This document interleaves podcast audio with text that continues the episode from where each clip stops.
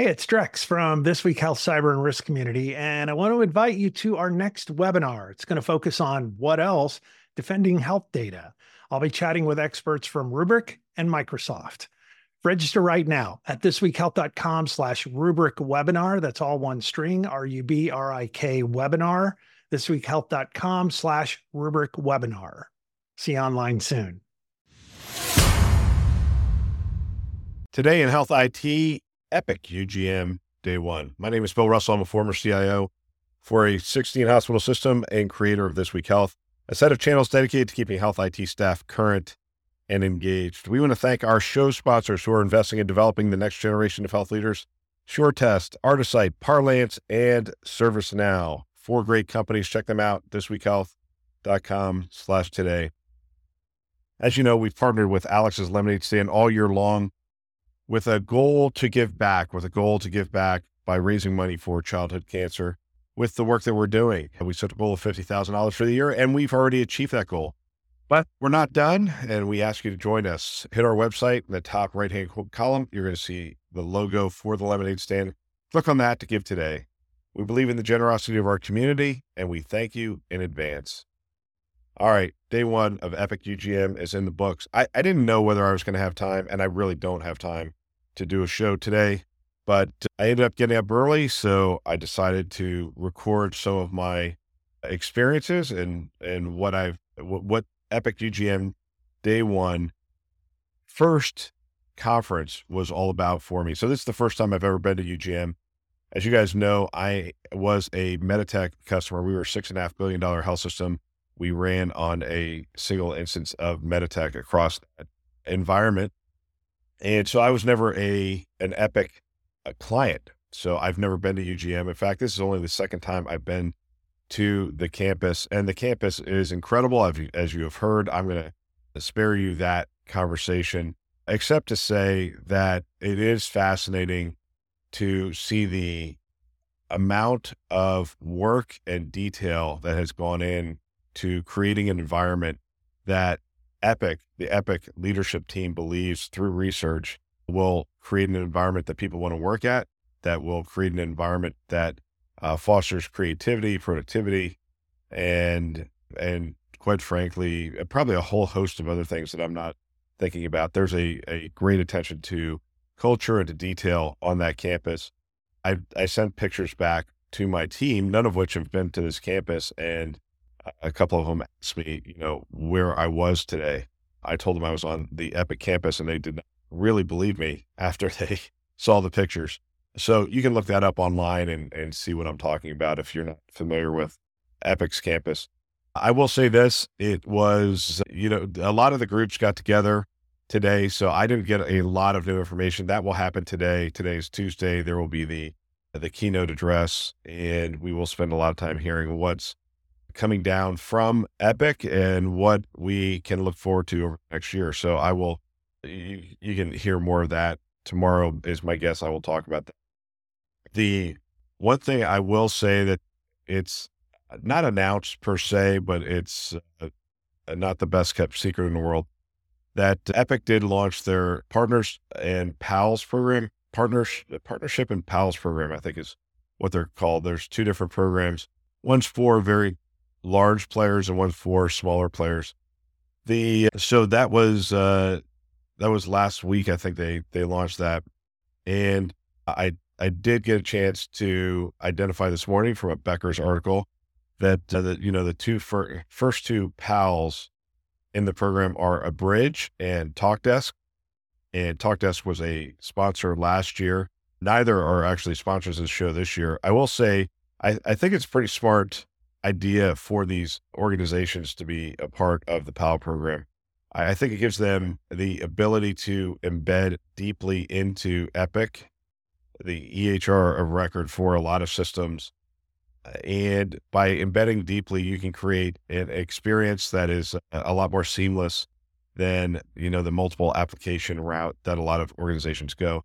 Abridge, if you're not familiar with them, is a uh, generative AI company that that focuses on ways to improve clinical burnout, and eh, they essentially work with generative AI and other AI models to embed solutions deeply into the EHR. So that's one way that you can embed AI tools deeply into the uh, electronic health record.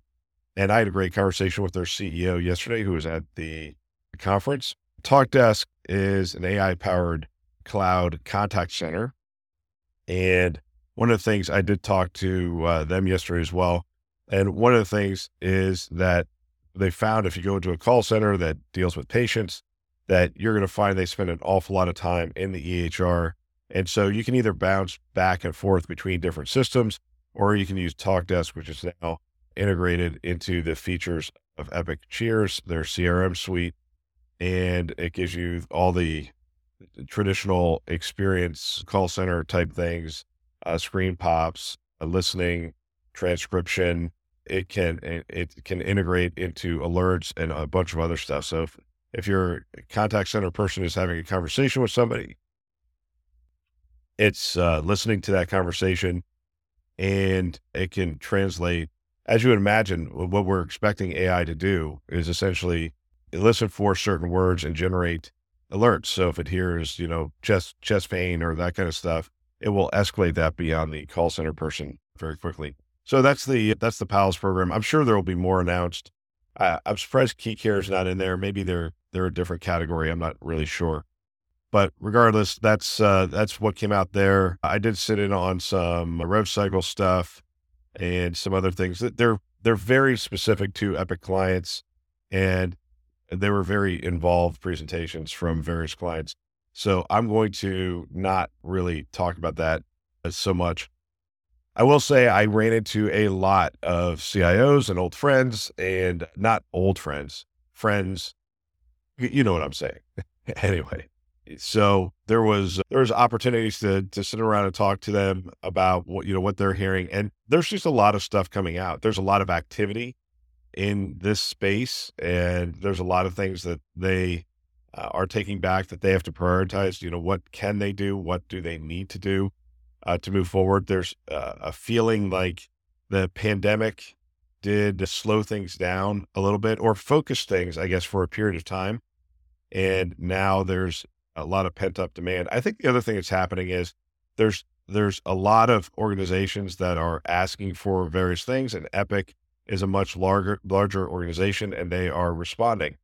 And as they respond and build things out for certain organizations, that gets scaled, that gets moved out to other organizations. So I think there is going to be this prioritization effort that needs to happen. And then obviously, you know, there's there's the whole host of things that go on around.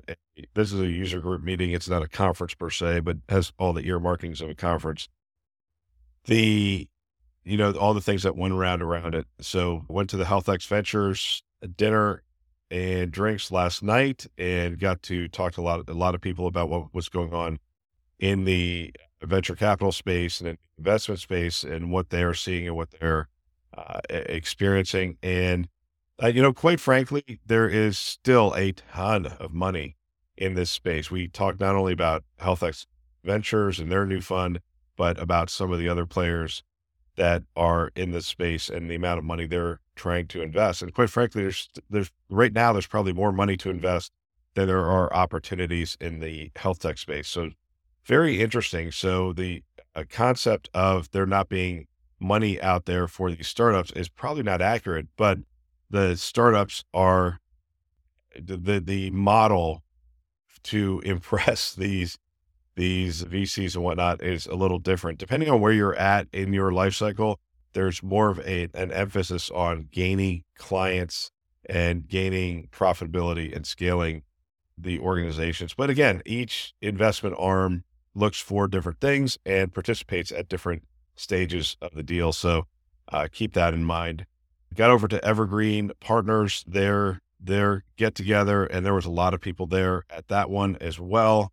And you know, conversation was interesting. A lot of well, not a lot of, but I talked to some international players who were doing Epic implementations, and that was interesting. And uh, you know, Epic, while Epic does have a significant market share in the United States, it's not necessarily it does not necessarily have that market share around the world. And so to see some of those players might indicate that they're is movement around the world. I don't know what that really means, actually, to be honest with you. I haven't really sat down and thought about if Epic permeates the world healthcare economy like they have the United States.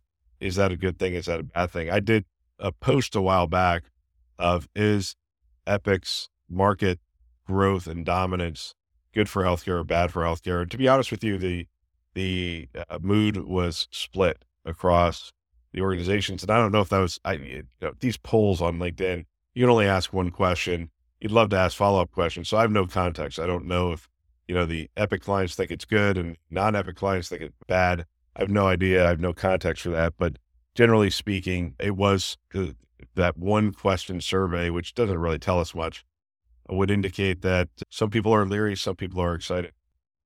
So today's a big day. We will hear announcements. We will hear from various organizations. We'll probably have a surprise guest or two on the stage uh, with Judy, and then Judy will do what she does, which is reveal, you know, what's coming next. I don't think there's much of a reveal. I think there's a ton of things that people have been partnering with them on. And I, if you asked me, what is the thing I'm seeing from Epic that is different than what I've seen traditionally.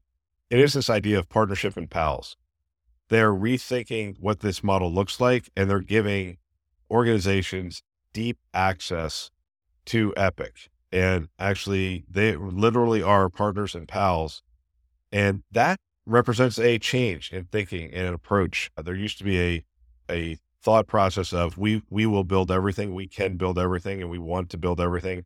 And I think they now see the benefit of partnering with people and and essentially extending their ecosystem, if not their ethos and their culture, to these other organizations and bringing them into the fold and making it. But now I'm not sure what it takes to become a pal or a partner.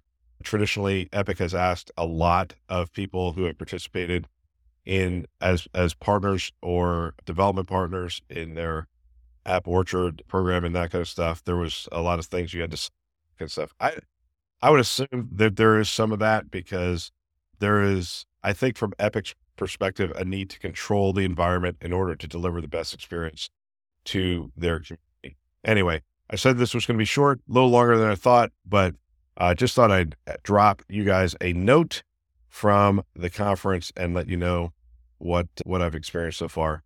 All right, that's all for today. If you know of someone that might benefit from our channel, please forward them a note. They can subscribe on our website, thisweekhealth.com, or wherever you listen to podcasts, and you know where that is. And by the way, I want to thank all the people who came up to me uh, yesterday and said they listen to the show, they listen with their teams, they have conversations. You guys have no idea, and I, I wish I could express it better than I do in person, how much that means to me uh, when I started doing this for the first year, it felt like I was speaking into the void and not getting much feedback.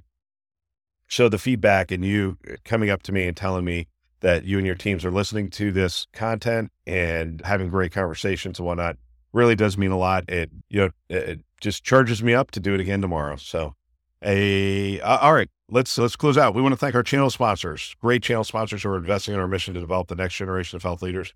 SureTest, Artisight, Parlance, and ServiceNow. Check them out, thisweekhealth.com slash today. Thanks for listening. That's all for now.